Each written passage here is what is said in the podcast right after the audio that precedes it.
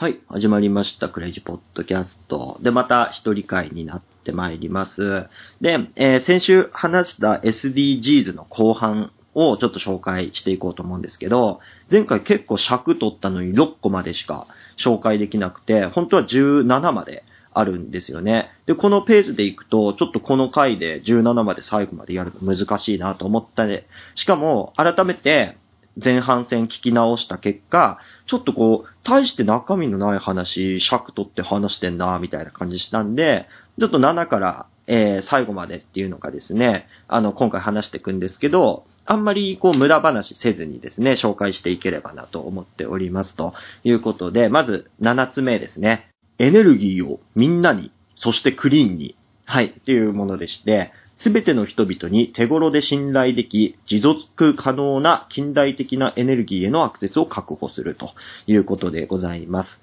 で、これがですね、やっぱりその、まあ、エネルギーね、今どうしても一部のね、人たちがエネルギーをね、あの、独占しているということで、ちょっとその、まあ、みんなに平等にね、環境に優しいエネルギーを使っていきましょうよ、ということなんですけどもね。でも、いまいちね、僕たちの生活の中で、その、エネルギー不足っていうのは、感じたことってないですよね。だって、電気つけたく、暗くなって、ポチってボタン1個で電気つくし、で、火を起こしたかったらボタン1個でガスで火が灯ってね、料理もできるし、水もすぐ出るし、お湯もすぐ出るというような状況。で、これが当たり前になってしまってはいるものの、実際それを提供する中でのインフラっていうのが、すごい努力とお金、時間をかけて作られているっていうことをね、僕たちはあんまり認識していないんですよね。かつ、その、一部の国によっては、そういったエネルギーとかインフラっていうのが全くその整ってないよ。体を洗いたいとなったら川の水で体を洗うんだ。かつ、体を洗えるっていうのも、ね、毎日じゃないんですよ、というね、あの人も、人たちもまだいるわけで、で、僕は、未だにその朝と夜ね、シャワー浴びて、しっかりね、その1日2回、ね、体をきれいにしているんですけども、そういった状況が僕できなくなった時に、どうするかっていまいちちょっと想像できないですよね。もう当たり前になりすぎて。で、その当たり前っていうのを全世界の人たちが、まあみんな平等に使えるようになればいいよね。で、かつそのエネルギーを発生するために出てくるその廃棄物って言えばいいのかな？なんかそういう悪いものっていうのも出ない、極力出ないやり方でね、みんなにエネルギーをやっていきましょうと。でそんな理想論みたいな話なんですけども、まあ都市伝説的に言えば、かつてその天才のニコラ・テスラがフリーエネルギーの理論っていうのを作ろうと頑張っていたっていう話があって、で、かつそのフリーエネルギーっていうのを、まあ、ニコラ・テスラの中ではほぼ完成するビジョンっていうのが見えていたと。だけれども、その、エネルギーっていうものを提供している利権団体だったり、そのバックにいる大きなものに葬られたっていう、まあ、都市伝説的な話があるんですけども、もし仮にこのクリーンで、で、全員にエネルギーが平等に行き渡って、で、エネルギー問題も解決できるよってなった時に、今持ってるその、例えばガソリンだったらその石油会社だったり、電気だったらその、電気の供給している会社っていうのが、その、まあ、全く儲かんなくなってしまうということで、それに対して、まあもちろんその反発っていうのは絶対発生しますよね。なんだら実際この7番のエネルギーをみんなにそしてクリーンにっていうのは理想論であって、ちょっと実現は難しいんじゃないかっていう気はしちゃいますよね。とはいえね、その完全なフリーで無限のエネルギーっていうのは無理な話なんで、それをもうちょっとインフラ的に整備しましょうねっていう話だったら、それはもうどんどん実現すべき内容ではありますよね。で、次いきます。働きがいも経済成長も。というもので、えー内容がすべての人のために持続的、包摂的、かつ持続可能な経済成長、生産的な完全雇用及びディーセントワークを推進するというようなものでして、ディーセントワークっていうのが働きがいのある人間らしい仕事を推進するというものでございますと。で、これに関しては、今まで上げてきたものって日本は正直結構除外されるっていうか、日本はすごい裕福で、恵まれた環境にありますよねっていうところで話してきたんですけど、この8番の働きがいと経済成長っていうのは日本も結構該当するのかなっていう。まあ、経済に関しては、その昔日本は経済成長しまくって、今はもう高い水準で横ばいっていうか、まあどっちかというと下がってきてるけど、それでも世界的な水準で見れば高い方だと言われてはいるものの、やっぱり正規雇用っていうのが難しくなって、かつその終身雇用っていうのは、今はもう現実的じゃないよっていう話をね、日本のその問題では取り上げられていまして、どうしてもその非正規のアルバイト、パート、派遣社員、契約社員っていう方たちが増えてきていて、日本人一人当たりの収入っていうのがどうしても減ってきている。その中で一部のその上の立場だったり、ね、会社の経営に携わっている、会社を経営しているって人たちがその一部の少ないお金を持ち続けているよっていう状況になっている中で、その一人当たりの雇用の安定っていう形で言えば生活の安定っていうことにもつながってくるんで、その安定が日本でも揺らいできている状況になっていますと。で、かつ、そのディーセントワークっていう言葉を僕今ここで初めて知ったんですけども、働きがいのある人間らしい仕事。これはかなり日本人はちょっと向いてないんじゃないかなっていうか、その、そういう働きがいのある人間らしい仕事をしてる人ってごくごく一部で生活のために仕方なくやってるとか、なんか好きでその仕事してますっていう人がそんなに多くないんじゃないかなと。最初は好きで入ったけど、今はもう惰性でやってますとか、その生き方しか知りませんっていうような感じで、うん、働きがいを求めて生きてる人っていない、少ないんじゃないかなって僕はそんな気がしていて、確かにそのディーセントワークっていうのが実現したのであれば、みんなその幸福になってきますよね。日本はそんなにその豊かな国っていうことになっているのに、個人で見た時の幸福度ってかなり低くなっていて、幸福度の低さっていうのが意外とこういうディーセントワーク、働きがいのある人間らしい仕事っていうところに関わっててきてるんじゃないかなっていう気はします。だからといって、その働きがいのある人間らしい仕事っていうだけを選んで、全国民がそういう好きなことをしてやっていくってなったら、いわゆる人気のない仕事をする人っていうのがいなくなってしまって、じゃあそれをどうするかってなった時に外国人を雇うのかとか、すべてその外国に依存してしまうのかってなると、それはちょっとまた違う話になってくるし、結局そこで外国人が悪いところ、割を食うみたいな話になってくるんで、それは世界的なところで見た時の SDGs っていう形での目標とはまたずれてきてしまうんで、全員が全員ディーセントワークを実現するっていうことはちょっと不可能になってしまう。イストリゲームみたいな話になっちゃうので、そのイストリゲームのその競争力と、を高めて、座れる椅子を増やすっていう形になれば僕はいいのかなって思いますね。で、次、9番目ですね。産業と技術革新の基盤を作ろうというもので、えー、内容が強靭なインフラを整備し、包摂的で持続可能な産業化を推進するとともに技術革新の拡大を図るというものでございます。で、これもちょっと日本、今ちょっと弱いところでございますよね。昔はその産業とか技術っていうのは日本すごかったんですけど、今はそれは中国、韓国、あとはそうだね、インドネシアとかマレーシア、まあインドも、インドもめちゃくちゃすごいですし、どうしてもそういったところにはそのマンパワーで負けてしまうっていうところもあるので、日本がそれをね、改めてその他の国々を引っ張っていくトップを張るっていうのはちょっと難しいですよね。どうしてもそこにどうしても依存しながら、日本は独自の路線で新しい技術、新しいやり方っていうのを見つけていかなきゃいけない。ね、労働人口のその少なさだったりとか、まあ言ってしまえば若干その落ちぶれてしまった部分から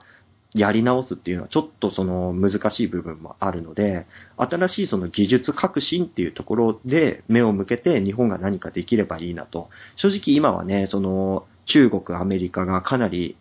強すぎて、その日本は一つ例に挙げると IT、IT とかの部分でめちゃくちゃ負けてると。いうこともあるので、そこをね、なんかちょっとね、逆転できる何かその一つ全く新しい会社が出てくるとか、めちゃくちゃすげえ天才が出てきて、それに追随するように日本がその、パワーアップしていくっていうのが大事なのかな。まあそういう人が出てこなかったらね、その日本人一人一人のその底力っていうのをね、いつか見せてやらなきゃ日本は衰退するだけだぞっていう気もしますね。で、次、10番目ですね。人や国の不平等をなくそうというものでして、国内及び国家間の格差を是正するっていう内容なんですけど、これはね、今までその1から9番目の内容を、ちょっと統括した中間の拠点的なポジションになってますよね。で、僕はまあこういったその国の格差だったり、まあ一人一人のね、その生まれとかの格差っていうのを散々ちょっと話してきたんで、ここはそんなに話さないで割愛しようと思います。で、11番目。住み続けられる街づくりを。都市と人間の居住地を包摂的、安全、強靭かつ持続可能にするっていう内容でございます。でね、うん、これどうなんでしょうね。住み続けられる街づくりを、うん、なんか住みやすい街づくりを、す、ね、実現できればみんな住み続けてくれるよねっていうところ。これは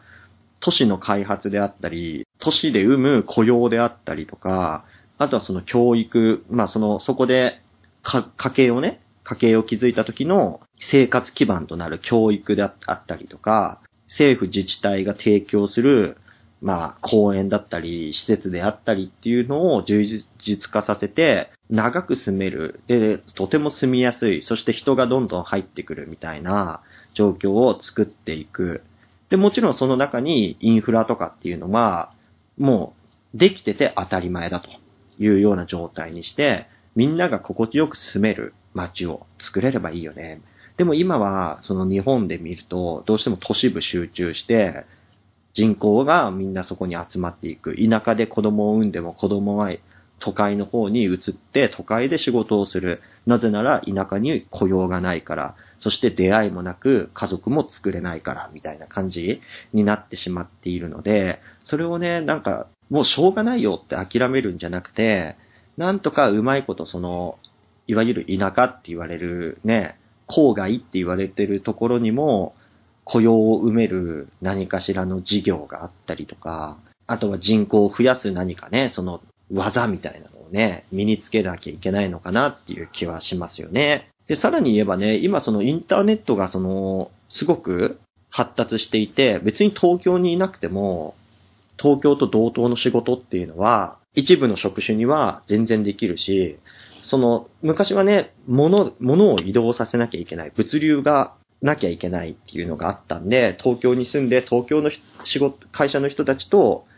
そこで実際に会って物を渡すみたいなのが当たり前だったんだけど、インターネットがあるから、そこはテレビ会議もできるし、メールとかに添付してファイルも送れるしっていうことで、別になんか東京にいなくてもいいのにみんな東京に行くよね、みたいなのがあるんで、シリコンバレーみたいに IT 特区みたいな感じの産業特区みたいな感じにして、その人口が減ってる都市都市っていうかまあ田舎の町に、そういったその場所をね、各 IT 企業とかに優遇措置を取って、そこに移住してもらって盛り上げていくよっていうのは、もしかしたらやらなきゃいけないことかもしれないですよね。で、次、12番目はですね、作る責任、使う責任というものでして、持続可能な消費と生産のパターンを確保するっていう内容でございます。で、これはまあとっても大事なんですけどね、ちょっと抽象的すぎて難しいなっていうところ。で、僕ちょっとこのことに関して考えてみたときに、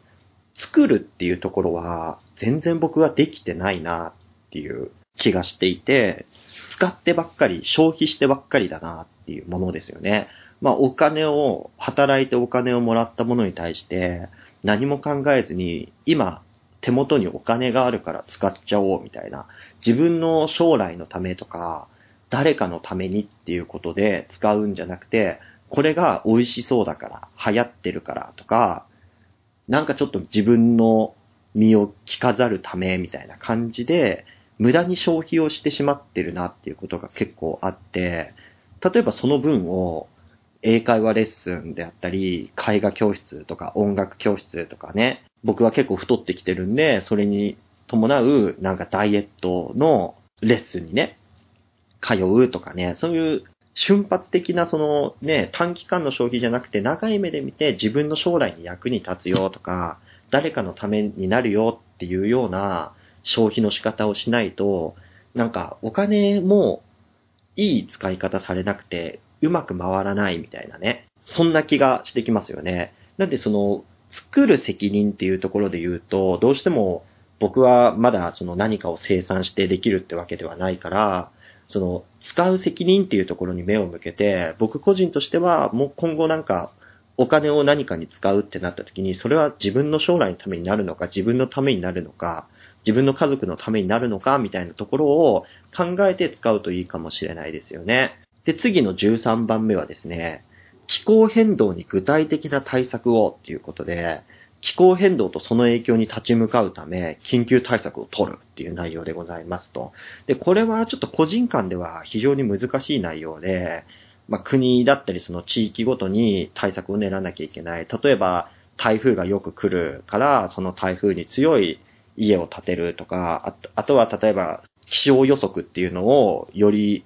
ね、正確にできるような技術を作っていくとかね。あとはどうしてもその最近の日本、めちゃくちゃ暑くないですか、夏。夏、なんか今までってその30度超えたら、奇跡的に暑いみたいな、今年の夏は暑かったね、みたいな話をしてた記憶があるんですけど、今平気で夏になったら30度当たり前で、かつその湿気もすごくて、生活に支障が出るのに、どうしてもなんか昔の名残でみんなそのスーツを着ているみたいな、クールビズって言ってるけど、クールビズ使えるの一部の人だけだし、一部のその仕事の人によっては、その危険だからって言って肌を露出してはいけない長袖で仕事をしてくださいっていう人もいる。その単純なその気温の問題もそうですし、それこそ、やたら雨が降るよとか、やたらその、まあ、気候変動っていう形になるかわかんないですけど、地震が来るとかね、強風がめちゃくちゃ吹くとかね、そういうところの問題に対しても、ただ来るから気をつけなきゃいけないとか、雨が降るし、風も強いから、電車が止まって会社に行けないみたいなね、人たちもいるし、そうなった時に、例えば一つの方法としては、雨風に強い電車のとか移動手段っていうのを整えるとか、あとはそんなに無理して仕事しないで、気象的にその問題があるのであれば、今のそのコロナの関係みたいに自粛して、その自宅で待機、自宅で仕事をしようみたいなね、そういうなんか無理のない生活をっていうのを当たり前にしていって、で、その中でも、その気象によって揺るがないその地盤っていうかね、その建物だったり、乗り物だったりっていうのを作っていく安定化を図るみたいなのが大事なのかもしれないですけどね。で、次の内容がですね、14と15一気に行きたいんですよね。で、14が海の豊かさを守ろう。で、15が陸の豊かさも守ろうみたいな、これ連チャンになってまして、まあ、海洋と海洋資源を持続可能な開発に向けて保全し、持続可能な形で利用する。で、陸の場合は、陸上生態系の保護、回復及び持続可能な利用の推進、森林の持続可能な管理、砂漠化への対処、土地劣化への阻止、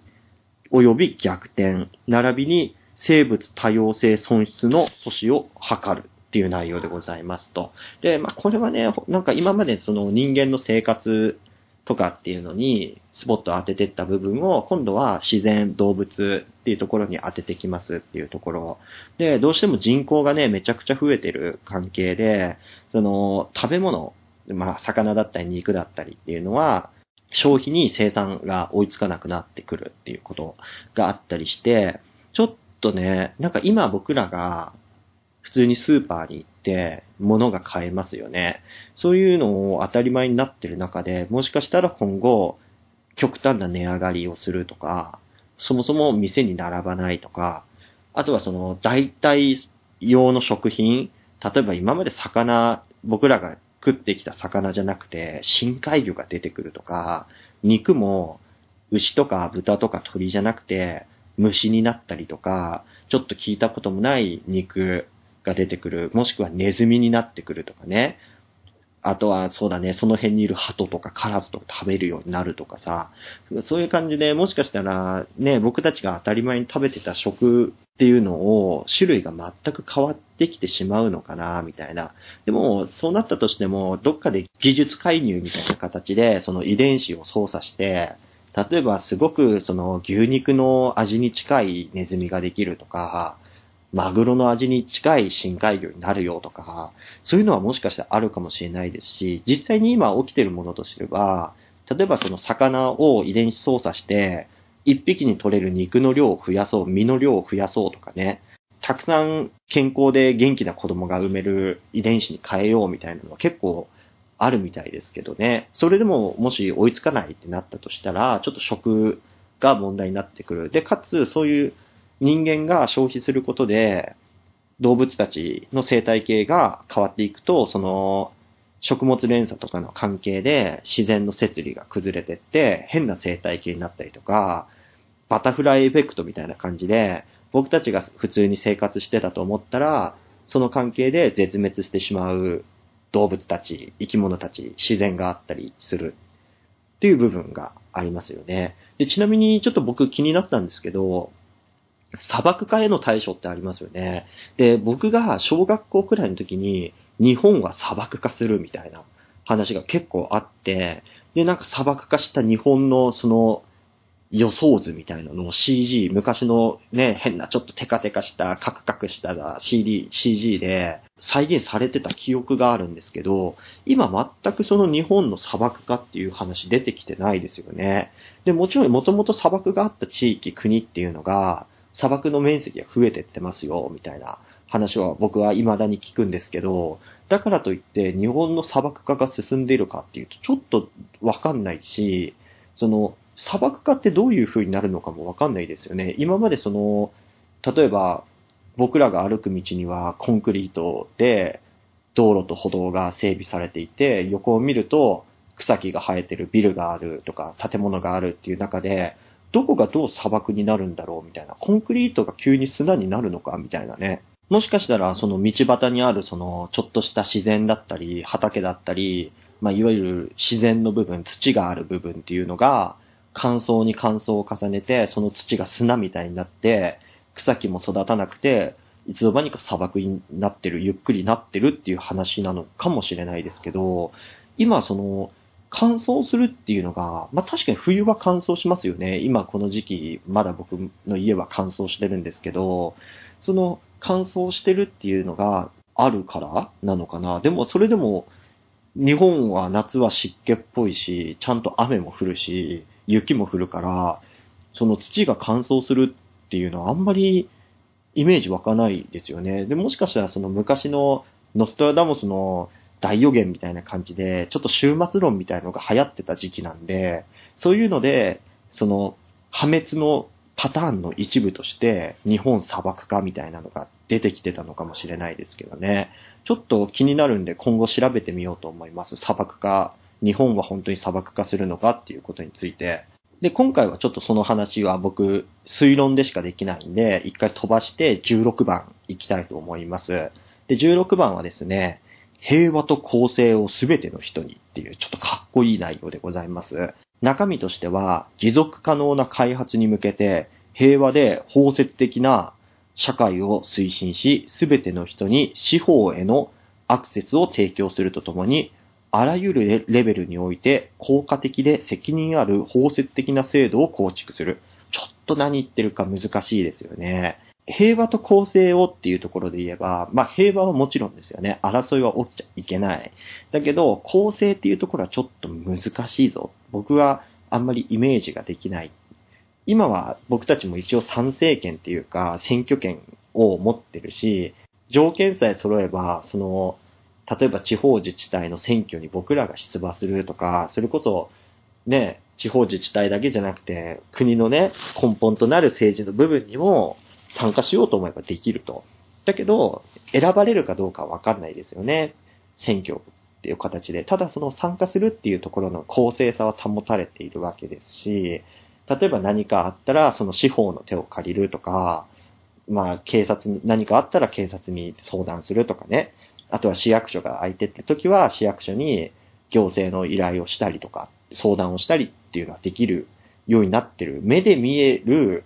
形では公正は保たれてるのかなっていう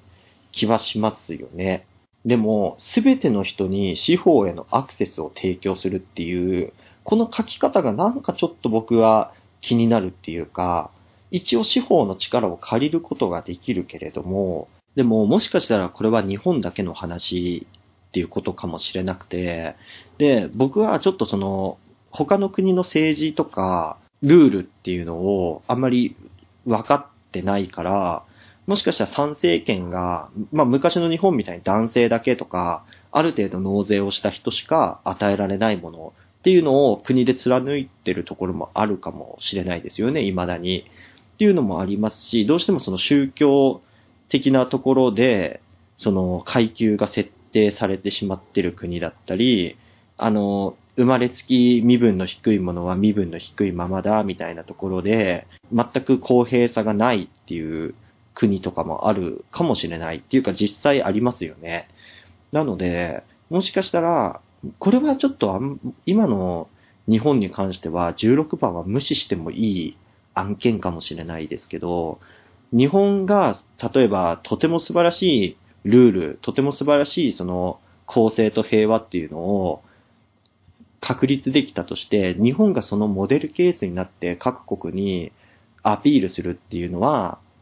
僕ら日本人としてできることかもしれないですけど、結構日本もズブズブですからね。ちょっとそれがなんか形だけの平和、形だけの公正っていうことになってしまうのかもしれないですよね。ここはちょっと闇が深い内容でございます。で、最後、17番目ですね。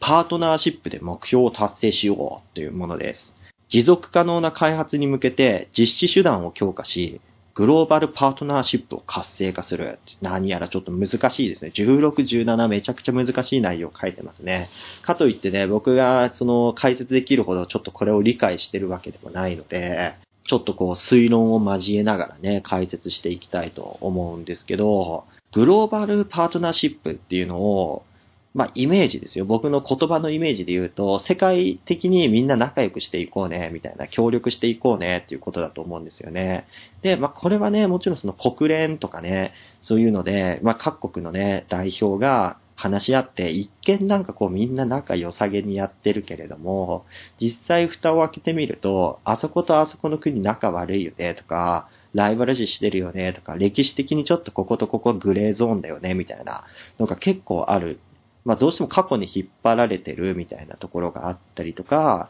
あとは微妙にその、ね、税、税をね、その、関税を上げたりとかして嫌がらせし合ってたりっていう話もありましたよね。で、僕が思うのは、なんか意外と国々って、隣同士の国の方が仲悪かったりしませんっていうのがあって、今でこそそんなになんか表立ってっていうのはないかもしれないですけど、どうしても隣同士の国っていうのが歴史的にその戦争があったりとか、その支配されたり、宗教で言ったら改宗を無理やりさせられたりとか、あとはその土地が減ったりっていうのを繰り返してきた歴史があるので、そういったところではもしかしたら未だにライバル視してるとか、その歴史的な背景を見たときに素直にその握手し合えないよみたいなところもあるかもしれないですし、まああとはね、その日本でもね、昔の戦争の関係でどうしてもその上下関係が若干見え隠れするんじゃねえかとか、昔やったことに対して未だにちょっとこう、いざこざがね、表面上出てしまってるんじゃねえかとは思うんですけど、なんか国同士とか政治家同士でそういうちょっと揉めたりしてるくせに、航空会社とかで見ると、普通にその日本の飛行機がいろんな国行ったりとか、アメリカと中国を行き来する飛行機があったりとか、なんか物流だって当たり前のようにその船が行ったり来たりしてたりとか、あとは個人間で言うと、そのいろんな国にいろんな留学生がいて、いろんな友達になったりとかね、国籍関係なく交わったりしてるのに、国同士になった時になんでこうトラブルになっちゃうのかなっていう気はしますよね。だから僕は、その各国が過去のその歴史に関して、あの国は嫌だとか、あの国とは仲良くしないよっていうのを、すべての国が一回リセットっていうか、一回忘れませんみたいな。なんか、ここであの時のこと言ったって未来につながらないんだから、ちょっと一回僕らも忘れるし、あなたたちも一回忘れて、一つの塊っていうか、一つの仲間として、改めて仲良くしていきませんか？みたいな感じでやっていくべきだと思うし、それでこそ、教育でこういう歴史がありました。だから、あの国は悪いんだよっていう教育をどうしてもしちゃうところってあると思うんですよね。だけど、それをした上で、だけど今のあの国はとても友好的なんだよとか、僕も友達でなんとかっていう国のなんとかってやつがいるけど、そいつはめちゃくちゃいいやつだし、個人間で見ればそういう昔のことなんて忘れてしまって、一人の人としてすごい仲良くできるんだぜ、みたいな感じでやっていって、それをどんどん広げていって、国同士も結局あの子のことを一回ね、ちょっと僕らもね、悪いことあったし、ちょっとね、申し訳ないとは思うけど、今は未来のために手を取り合おうぜみたいな感じになっていけば僕はいいのかなっていう気はしますね。ちょっとざっくりした内容になってしまいましたね。この17番、16番。これ難しいですよ。で、今回その SDGs っていうのをいろいろ紹介してきたんですけど、SDGs、この17の他に169の小分類でのさらに詳細になっている部分があるんですよね。で、これが、まあ、僕が今回17の目標に対して適当に自分の持論っていうのを話した中で全然違うことが書いてあったりとか、意外と当たらずとも遠からずみたいな話があったりするんで気になる方はこの169のターゲットっていうのも見ていただければなと思います。で、さらにもっと知りたいとか、この SDGs って素晴らしい考えだから、もっと広めたいよっていう人に対しては、この SDGs が持っているカードゲームがあるんですよね。SDGs のカードゲームっていうのがあって、で、これを使うことで、子供たちもゲーム感覚でその世の中の問題について触れ合えるっていうのがあるんで、今結構自粛ムードで家にいて、やることがないよっていう人がいれば、この SDGs カードゲームっていうのをちょっと家族でプレイしたりしてみると、いろいろね、社会的に考えられる子供、ね、教育につながっていくのかなって思いますんで、ちょっとこの SDGs カードゲーム僕も気になるんでね、いつかね、その、やってくれる仲間がいればこのカードゲームで遊びたいなと思います。で、今回また質問箱の方でやっていこうと思うんですけど、で、今回ね、ちょっとあんまりいい質問っていうのがあんなくて、ちょっとうん、難しいかもしれないですけど、この質問いこうと思ってます。最も大切な人間は自分自身だという人、イコール自己中心的、クズという捉え方は違いますよね。というものでございます。うん、まあ、確かにそうなんですよね。でも、結局ね、その自分自身を大切にできない人間っていうのは、他の誰かも大切にできないと思うんですよね。なんで、最も大切な人間が自分自身だという人っていうのは、あながち間違ってない。だけど、その世間体ですよね。どうしてもその周りの人たちからの目とか、世間体っていうところで、もう、大切な人は誰って聞かれて、自分ですって答え、すぐ即答しちゃうっていう人は、ちょっと周りから変な目で見られるけど、なんか、冷静になってみたら、そりゃ当たり前だよね、みたいなところですし、ね、もちろんその家族が大事ですとかね、そういうのはあるのかもしれないですけど、やっぱり自分あってこその家族だと思うところもあるんで、それを自己中心的だとかクズだっていう批判っていうのは、正直成立しないと思うんですよね。で、意外とそういう自分が一番大切だって言ってる人に限って、いざ命の危機になった時に無意識に体が反応して、自分の命を犠牲にして誰かを守ってるっていうパターンもあったりするんで、これは、あくまでその、上辺だけのその回答で、実際になった時の行動っていうのはよくわかんないですよね。意外となんか、自分よりも大切な人がいるんだみたいなさ、ね、なんか子供のために僕は命を張れるぜみたいなことを言ってるやつに限って、いざ、やべえ、かなり危機的な状況になった時に体が動かねえみたいな人の方が僕大半だと思っていて、そういう人は、口ではね、そうやって言うくせに、実際は自分が大切なんじゃん、みたいな風になっちゃうよりは、もう正直に自分ですかね、みたいな感じで言ってる方が僕は正直で好感を持てると思いますけどね。かといってね、なんかその、天秤にかけるっていうかね、取捨選択をするっていう状況ってほとんど普通に暮らしていく中ではありえないと思うので、最も大切な人っていうのが誰かっていう質問をすること自体がもしかしたらちょっとね、逆にその尊敬する人は誰ですかとかっていう質問の方が、その人の人となりがわかる気がするので、最も大切な人間は誰ですか？って聞いてくるやつの方がちょっとやばいですよね。僕そんなこと聞いてくるシチュエーションってさ、なんかさ、拷問にかけてて、お前の一番大切なものを今目の前で、なんかね、潰してやろうかみたいなやつがいて、そいつに最も大切な人は誰だいみたいに聞かれてさ、家族だとかさ、子供だみたいなこと言ったらさ、もう子供とか家族殺されるの目に見えてるから、そういう状況の中で、俺が一番大切なのは自分だみたいなこと言って、そうか、なら死ねえみたいな感じで死んでる方が、それはそれでいいと思うんですよね。だから、